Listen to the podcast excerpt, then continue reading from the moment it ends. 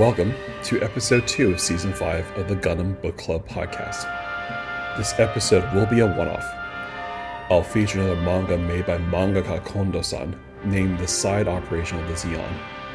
It was released in 1988 and features that essentially invulnerable Zeon ace Frederick Braun in or around Universe Century 0092.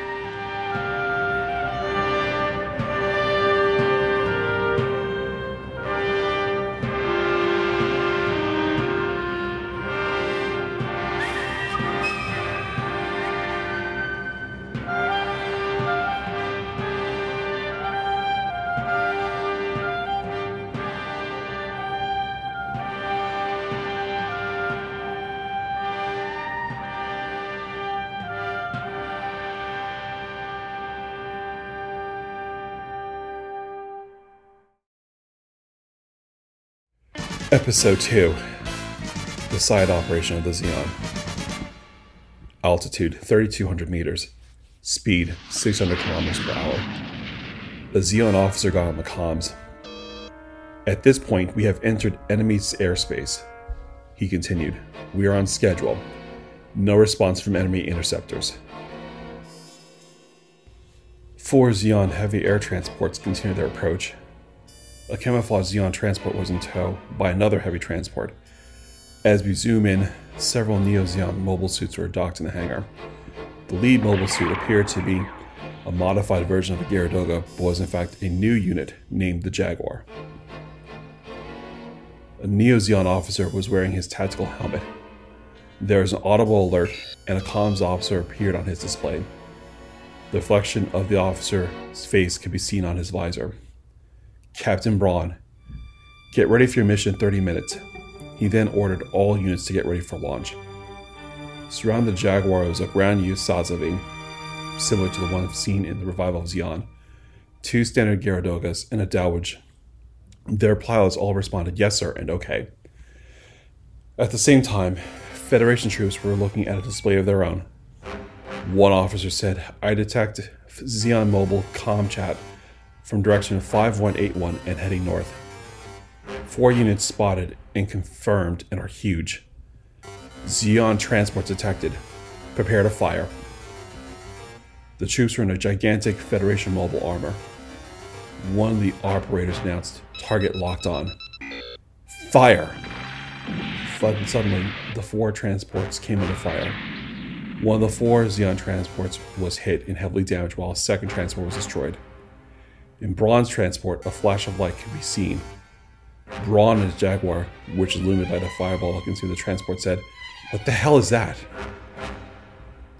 The comm officer informed him that the third transport had been taken out. Was it an anti aircraft gun? A beam cannon? Number one transport was also taken out. The first transport was towing the craft that was carrying Braun's team. Crew in the transport behind Braun's transport realized that they would collide. The two, the two transports flew into each other. The flight crew were violently smashed and killed. Braun's team survived, but the burning plane was hurling to the ground. Bridge, open the front hatch so we can escape the fire. He realized they were gone and had to act quickly. Shit. Mash, give me a hand and open the hatch, Braun said. And Mash opened the hatch. All units, escape the ship immediately. Braun's squad of mobile suits escaped out of the front hatch and jumped. We don't have time. We must go, Braun said. Roger was the response. The remaining units were able to escape, except for Mash. His unit was pinned against a falling transport, trapped against the massive wing. Mash cried out to Braun. He could do nothing to help him as the plummeting transport in Sazabi crashed to the earth. Meanwhile, a Federation officer looked at the display and noted that a few mobile suits had apparently dropped to the ground. His commander said, Excellent. This will make for good practice to mop up these remnant mobile suits. Move out. The massive Federation mobile armor took off. The head resembled a Gundam, complete with a V fin. The commander opened, ordered rather, to open the mobile suit hatch bay door, launch the interceptor squad. The massive mobile armor transport was airborne, and then suddenly, several GM 3s were seen. Braun's mobile suit was on the ground. Flames were surrounding his unit. The bastards who did this to us should be around here somewhere. Now, where are you? Meanwhile, he was unaware that his suit was under visual lock by enemy mobile suits. The Djinns came out from under the cover of trees and fired on Braun. He returned fire and was able to at least disable at least one of the Djinns. Beyond the horizon, Braun could see explosions. On the comms, a fellow Neo Zeon officer cried, called out to Braun. Clay Duncan was engaged with several gems. He was in a Dwadge and stood next to another ally who was destroyed. He was able to keep the three gems at bay and even able to destroy one of them. The gems suddenly were destroyed one by one. Duncan saw Braun and had saved him and thanked him. Braun was flanked by another older Zeon relic, including a Zaku. All units, stay alert. Don't let your guard down. Braun ordered his remaining troops. It was at that moment that the massive mobile armor transport came into view. It hovered over and behind Duncan. Duncan's unit was destroyed with a perfectly based, placed beam attack in his back along with a Geara Doga. Braun and his Jaguar remaining Neo Zeon forces engaged with this mammoth mobile armor in an intense firefight. Braun orders wingman Cray to split up. As Cray and Braun, who appear to be the only remaining units, continue to exchange fire, Cray was in a Beretta mobile suit, which essentially was a scaled down land based version of VO. He continued to fire on the massive mobile armor. He cried out to warn Braun, but it was too late. His unit was strafed by a massive energy beam from the Gundam mobile armor. Braun's Jaguar's right arm disintegrated from the energy blast. The massive mobile armor descended lower with a menacing countenance. Braun was amazed at the firepower of the Federation's mobile armor. Dan's Federation mobile armor. The firepower is amazing. We can't do this, Captain. Let's retreat to the front line of our, of our ally. No, see how big it is? If we come very close to its thruster and shoot it, then it, there's nothing it can do in response. I'll be the decoy. You get close to it and stop it. Let's go, Braun ordered. The mobile armor was fired upon by Braun and Cray. The mobile armor returned fire. It resumed flight and continued to press on with its attack. Braun in his damaged mobile suit continued to fire on the mobile armor. Come on, keep following me. Cray, I'm counting on you to get it done. Cray jumped into the air with his Beretta mobile suit and landed on the mobile armor's back. He fired with his rifle at point blank range, causing some damage. The Federation officer was stun- stunned by this brazen attack. Another officer ordered to launch a missile at Cray. The missile did miss. It hit Cray in the midsection of the mobile suit. There was no way for him to dodge. His mobile suit exploded and illuminated the night sky. All Braun could do was watch and cry out for his wingman who died before his very eyes. Cray! Cray's attack, however, was not in vain. The Federation pilot said, The main nozzle has been damaged. Hovering is no longer possible. Braun said, Eat this. The mobile armor came under fire again from Braun. It sustained several critical hits. Suddenly, the massive Federation mobile armor exploded.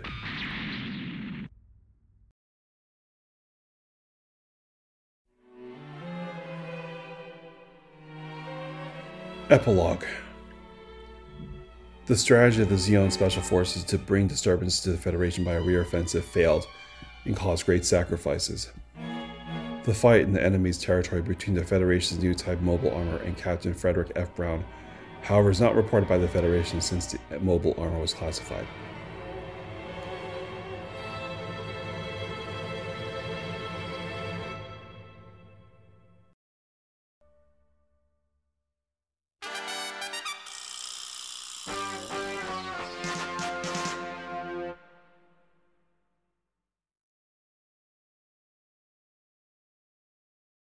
So, it's been a minute since I did an episode. This story contains the legacy of Frederick Braun, who seems to like to go back to Earth several times since the revival of Zeon manga. Kondo, as featured in an old interview, tends to focus on the Zeon side, and this short story is no exception. I'm very much a sucker of his art style. Between the gritty nature of the stories and artwork and the fact that he covers adult uh, soldiers who are often grunts or old types is refreshing for Universal Century story. Whether this is canonical or not, I'll leave it up for you to decide. I will add that I've not seen a Federation mobile armor that also serves as a transport for mobile suits before or since. I do enjoy this side story. Is however this my favorite side story of Kondo's. Now, uh, some of the issues I've had with the story are the following. The rear action the epilogue mentioned was very vague. What was the objective? How would they have succeeded? It was not all mentioned. Also, does this take place before or after the revival of Zeon? It's not cleared. It features a doomed Sazabi, so it takes place after the events of Gundam Double Zeta and likely before Char's counterattack. Also, does not depict where this takes place on Earth. The Dogs of War, the Rival of Zeon, and the Operation Titan manga let you know where the action was taking place. That bit of context or information would have been nice. In terms of mobile suits or mobile armor featured, there were three new designs. The Jaguar, which I found once I described as similar performance to the Sazabi, but expensive to manufacture and therefore very few were made. I assume it was made by Anaheim Electronics, but it's not clear. The Beretta also was shown and is related to the O2 as shown in the uh, Revival of Zeon. Lastly, the Mammoth uh, Federation Mobile Armored Transport uh, did have a Gundam head complete with a V-fin. It was not named in the manga, however, is known as the G-Ray.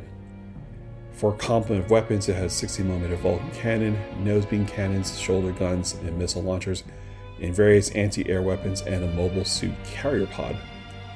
However, it is safe to say it does have the Minovsky craft system, as featured in the Penelope seen in Gundam Suit Gun- Mobile Suit Gundam Hathaway, which was able to fly despite its massive size and mass. As always, I will include links in the show notes.